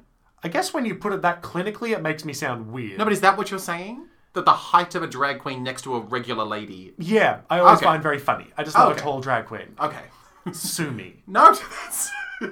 And nothing. There was no taller drag queen on that stage than Nick Aynard as Chantel, fucking eight feet tall, and the character that they played was just this bored, depressed, sad thing that was just like angry to be on stage at all times, which I found very funny. that's it, yeah. yeah, That's funny. But the rest of them were just fantastic. Uh, like obviously slick choreography, fantastic outfits, good fun. Hmm. Um, another really good part of the show: um, Laredo Malcolm as Jacob, who is the the counterpart to "I do not wear the shoes because they make me a fall down." Yeah. it's um, the Hank Azaria butler Yeah. to the to the to the couple to the the gay couple, and Laredo has this incredible intense energy. First of all. I've never seen legs as muscular as this person has just insanity. So well done, Laredo, for that. But also just like this incredible um, charismatic energy to carry through and really light up the stage whenever they come on. And um, so that was just a real joy to see. Uh, a list of my favorite moments from Paul Capsis. Um, Paul Capsis dressing up as a straight man, pretending to be straight, and doing this bizarre. So there's a part later on in the show where they try and pass Albin off as a heterosexual man, as the uncle and he puts on this suit with pink little socks and proceeds to walk as if he is this disgusting, horrifying meat marionette. And he's just this little creepy freak strutting about on stage, unable to really control himself. And that was just fantastic. Uh, there's a fantastic part where they're sort of talking about um, uh, their son's uh, biological mother, and Paul Caps is just sort of out of nowhere just shouts out, "She's a bitch," uh, which was funny. Okay. Um, Paul Caps is doing "I Am What I Am." You know that song? Yeah. I am what I am. And just the, it's it's sort of like I hadn't seen the show before, so I didn't know. But it's after they try and do this big, beautiful chorus number, and suddenly um, Albin just can't go on. Zaza sort of has a breakdown. Everyone sort of leaves the stage, and he turns around and faces the front. There's this one spotlight. There's this very like Judy Garlandy moment of just Zaza sort of starting to sing this this like ballad about being who they are and not wanting to have to hide it because and now we can segue into the sun is awful The oh, the bad son. the bad sun Yeah. it always strikes me and i can never get over it just how awful the sun is as a character You were raised by these two men, and now you're telling them to like take so much of what they are and hide it for your yes benefit. for your benefit Yeah. Mm. uh, noah mullins played john michelle who was the name of the son and noah mullins fantastic Yeah. incredible voice uh, there was a really well handled moment uh, where he, his microphone broke um, for what he like his only solo song Hmm. Yeah. so we couldn't really hear him but he projected enough when he realized the microphone was off that you could hear him Wow. which is impressive on Yeah. noah's behalf and also incredible. one of the most just classic beautiful musical theater voices one of those voices that you hear and you go oh that's what a cast recording sounds like Right. like really beautiful um, and had this sort of i love and noah forgive me if this is wrong to say but i love so much when musical theatre casts heterosexual roles with just some of the most beautifully gay men in the world Yeah. i just think it's really funny and i think in this show in particular You think it's funny? yes Okay. first of all it's funny but i also think it's really Why do you think it's funny? because I just think it's funny when you when you have like a character who is a heterosexual man and meant to be like this straight man, and it's played by like this beautiful, gorgeous twink of a person. I just always Do you think mean to that's say funny? funny. Yeah, Like you think it's a laughable choice? yeah. I don't. I'm not laughing at it. I just always I think it's cute and funny and sweet. Okay. You know, I just think Sure. it's, like it's funny. It's nice. Okay. And especially in this show where it's all about like what is gender, what is love. Sure. You know, bear in mind I'm saying all this as a gay man who loves gay men and thinks Yeah. that gay men on stage are always great. So I just think it's funny to see that happen. Okay. There you go. sure. Sure. Yeah. Just your choice of the word "funny" sounds. Sure, let me follow it up with this as well. Yeah. It, it seems like they knew what they were doing because there's a certain point. Um, so Genevieve Kingsford plays Anne, who is the daughter that he falls in Ah, love. Jen Kingsford. And here's another. Here's one qualm. One of the qualms I have with the show: abysmally underused. absolutely Was she playing underutilized. Callista Flockhart? Is she the conservative daughter? yeah, she's the daughter. She's Yeah. the conser- well, she's not conservative, but she's the daughter of the conservatives. Yeah. Hmm. Um, she was on for maybe like three scenes and not used enough. Yeah. Because she was fantastic when she Yeah. was on. Uh, and there's this beautiful moment where she and John Michelle have to leave the stage, and because they are this sort of perfect, idealized sound of music, beautiful couple. They both do this like ballet kick off stage together in unison. So to, to me, that suggests they they knew, they knew the faintness coming across from Noah, and I just Yeah. think that was really lovely for them to play with. Beautiful. Um, another really beautiful moment of uh, core part of the show was the relationship between George and Alban. Yep. So Michael Cormick and Paul Capsis, and they had this really like beautiful and comfortable chemistry with each other whenever they were on stage. That was not just believable, but also really warming. Yeah. Like just the way Michael, uh, sorry, not Michael, um, George comforted Alban and sort of was on Alban's side almost the whole way through, unless he caved to his son. Um, and just and Alban sort of relied on George and watching Michael Michael Cormick and and Paul Capsis have this really beautiful back and forth and like very recognizably gay bantery relationship was really lovely. And there was this one beautiful song that Michael Cormick sings, um, Song on the Sand, which is where he's sort of singing about, he's just sort of told Alban that Alban needs to either hide or pretend to be straight, and Alban's sort of coping with it very well as you've just been told to hide your entire identity. Um, and he- Michael's um, uh, uh, George sings this song on the sand, and it's about this sort of beautiful memory they have together. And he doesn't really remember the details, and he remembers it was something about always and something about love, and just sings this really beautiful, genuine song about being older and remembering your past memories of, of when you were starting to be in love with this person. Yeah. And I just found that really beautiful. I just didn't it di- didn't expect to be genuinely moved by the show, and I was. Yeah. Um, another really fantastic addition to this show was Deborah Byrne, who played Jacqueline, who ran the restaurant next door to the to the to the bar, Yeah. which is not in the movie. Um, this character doesn't exist in the movie, so she how to explain Jacqueline? She's like the facilitator of the big dinner at the end. They don't do the dinner in the house, they do the dinner at the restaurant where they all pretend to be a heterosexual couple and try and seduce this conservative couple into believing their lies. Um, and Jacqueline just has this one of those and we've spoken about them before the sort of character types that exist like there's the the the always the prostitute the sort of hey governor sort of woman Yeah. um, there's always like the the spooky witch ladies Yes. and then this is another one that i think we need to talk about the sort of buxom like master of the house like oh come on into jacqueline's i look after you like the sort of Like a bar wench? like a like a bar wench, but elevated to a point of Dolly Parton running a whorehouse. Oh, great. Yeah, yeah, yeah. And Yeah. she sort of has this sort of energy of she just swoops on stage, says a bunch of really florid and fantastic things, and then sort of like swoops off in like this bunch of flowy clothes. And that was Deborah's contribution to the show, and I thought it was fantastic. Hmm. Beautiful. One thing I will say, uh, it felt like maybe they didn't have the. fac- I don't know. I don't know if this was like a purposeful choice or done for cost. Uh, but a lot of the show was done in front of that red curtain. So, Oh. so several of the several of like the talking to the audience scenes, which it made a lot of sense for. But then several of like the um, big numbers sort of had a lot of time in front of the red curtains, which just to me felt a little bit. I don't know. I don't know. It felt a little bit like I want more than this Okay. in that in that moment. There were definitely moments where it worked, like Michael Cormick sort of addressing the audience and welcoming to the Locata Fall um, in front of the red curtain made total sense. But but when you've got like the big Locata Falls number and you've got like a people doing the little dance in front of the curtain, it just felt a little bit like where's the drag club?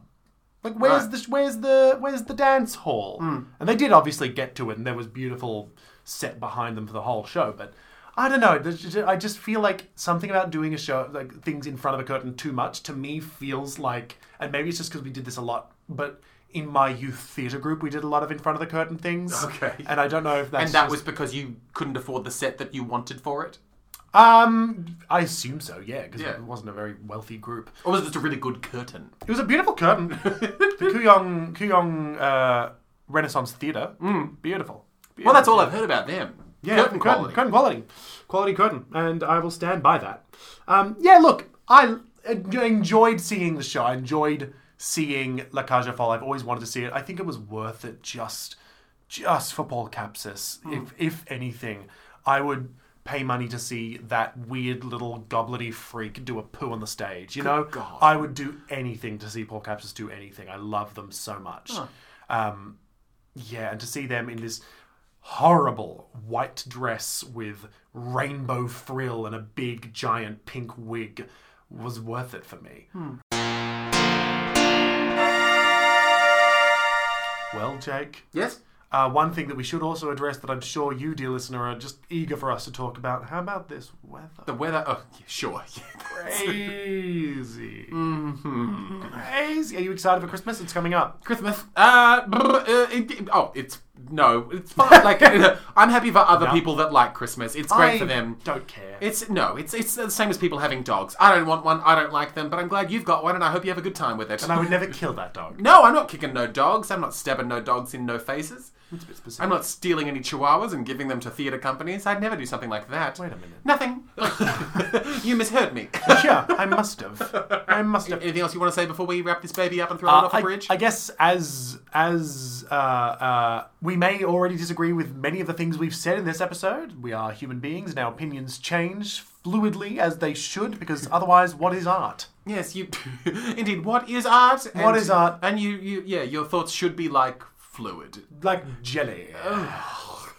Um, and friends don't let friends become theatre critics. yes, as we've experienced this episode. Mm, yeah, yeah, yeah. Um, Uh, Can't otherwise, get into it. I'll get too upset. If you're doing a Christmas pantomime, let us know. Please, oh, my I would love, I would love to see a Oh, Christmas if pantomime. we don't get to see at least one Christmas pantomime each, what are we even doing? What- What is the point of this? What is art? What is art if not for a Christmas pantomime? Um, yeah, but if you're even doing something that isn't a pa- Christmas pantomime, pantomime. De pantomime, which is where you rip pants off a mime. I think that's just sexual assault, Jake. Why is it sexual? Pants aren't inherently sexual. I think the mime would have something to say about that. Actually, you know what? I don't think they would. Exactly. They're a mime! Rip as many pants off as you want! So, even if you're not doing a Christmas pantomime, let us know. We have an email, we have an Instagram, we have all sorts of things. Yes, yes, yes. Please invite us to whatever odd thing you're doing. We'd really love to come and see it and talk about it. Yeah, on this show that you, dear listener, just listened to. Yeah, um, yeah, yeah. Have a wonderful day, um, wherever you are. I hope it's going really well. And if you are getting married to Jacob, we hope it lasts.